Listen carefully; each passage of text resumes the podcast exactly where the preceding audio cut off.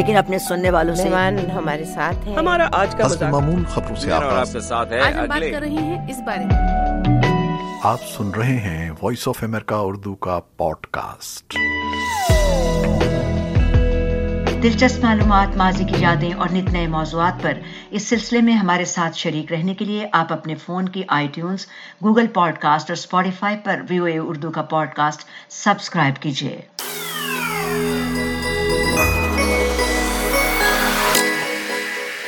ہماری خوش قسمتی یا والدہ کی دعاؤں کا اثر کہ ہمیں اس سروس کی ذمہ داری سونپ دی گئی کہ خود ہی پروگرام لکھیں اور پیش کریں.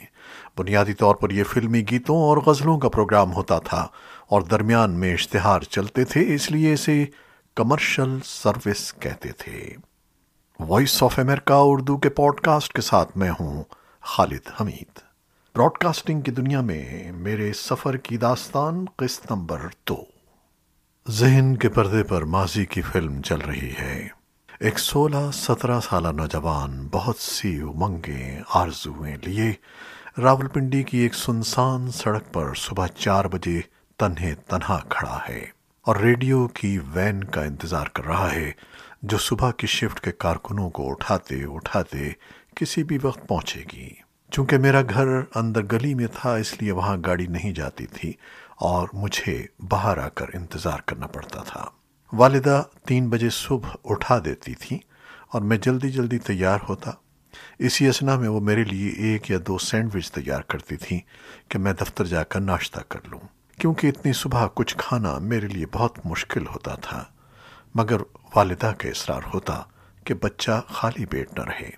مجھے اپنی دعاؤں کی چھاؤں میں رخصت کرنے کے بعد وہ مصلے پر بیٹھ جاتی اور فجر ہونے تک نوافل ادا کرتی رہتی.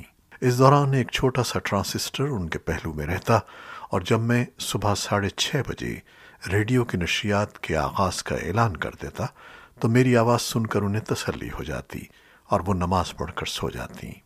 لیکن اس سارے عمل میں انہیں بہت تکلیف ہوتی تھی اور وہ مسلسل یہ دعا کرتی تھیں کہ اللہ خالد کو کوئی آسان سا کام دے دے. معصوم جان اتنی صبح جاتا ہے تو دل پر تکلیف ہوتی ہے. ادھر مجبوری یہ تھی کہ ہم سب سے جونیئر اناؤنسر تھے اور کوئی دوسرا سینئر اناؤنسر یہ ڈیوٹی کرنے کو تیار نہیں ہوتا تھا. میرے علاوہ اسٹیشن کے سب سے پرانے استاد اناؤنسر فیاض شاہین مرحوم یہ ڈیوٹی دیتے تھے, لیکن وہ تھوڑی دیر سے آتے تھے. کیا تجربہ کار, گرجدار آواز کے مالک تھے وہ.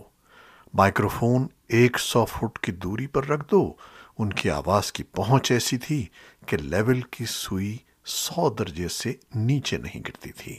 بہت پڑھے لکھے, تعلیم یافتہ شخصیت تھے مگر انداز فقیرانہ تھا. درویش منش آدمی تھے. ان کا تکیہ کلام تھا, ننڈے یا بچے کی ہو رہے آئے چادہ آرڈر تے دے دے.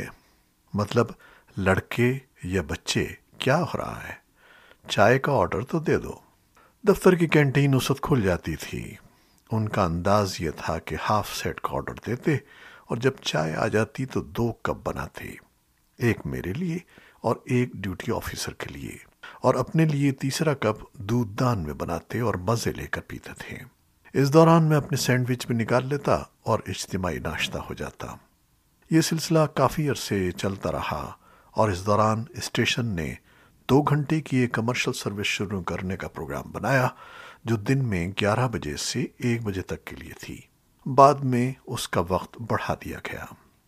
ہماری خوش قسمتی یا والدہ کی دعاؤں کا اثر کہ ہمیں اس سروس کی ذمہ داری سونپ دی گئی کہ خود ہی پروگرام لکھیں اور پیش کریں. بنیادی طور پر یہ فلمی گیتوں اور غزلوں کا پروگرام ہوتا تھا اور درمیان میں اشتہار چلتے تھے, اس لیے اسے کمرشل سروس کہتے تھے. ہم نے یہ کیا کہ آدھے گھنٹے کے پروگرام بنا دیے جن میں مختلف عنوان ہوتے تھے اور لوگوں سے کہتے تھے کہ آپ اس میں اپنی پسند کے نغمے بھیجیں. جیسے ایک شعر ایک نغمہ, مجھے یاد آیا, ایک پھول کا مضمون ہو تو 100 رنگ سے باندھوں, ضرب المثل, ایک نغمہ ایک کہانی وغیرہ. یہ سارے پروگرام عوام, خاص طور پر لڑکیوں میں بہت مقبول ہوئے اور عالم یہ تھا کہ کالجوں میں طالبات وقفے کے دوران لان میں بیٹھ کر ریڈیو سنتی اور ان کے ارد گرد ایسے مجمع ہوتا جیسے کرکٹ کامنٹری کے دوران ہوتا ہے. کمرشل سروس اپنی مقبولیت کی بلندیوں پر تھی کہ اسٹیشن نے فیصلہ کیا کہ وہ مشرقی پاکستان میں اپنے سننے والوں کے لیے ایک نیشنل سروس شروع کر رہا ہے جو بذریعہ سیٹلائٹ اس وقت کے مشرقی پاکستان میں سنی جائے گی. اس کا نام انتخاب رکھا گیا. یاد رہے کہ یہ وہ دور تھا جب جنگ کے سائے منڈلا رہے تھے اور بنگالی بھائیوں کو رام کرنے کی یہ کوشش تھی، لیکن ہمیں حکم ہوا کہ آپ کمرشل سروس چھوڑ دیں اور اس اہم سروس کے لیے آپ کا انتخاب ہو گیا ہے. یہ سفر جاری ہے، داستان جاری ہے. میں ہوں خالد حمید اور آپ سن رہے تھے وائس آف امریکہ اردو کا پوڈ کاسٹ. آپ سن رہے تھے وائس آف امریکہ اردو کا پوڈ کاسٹ.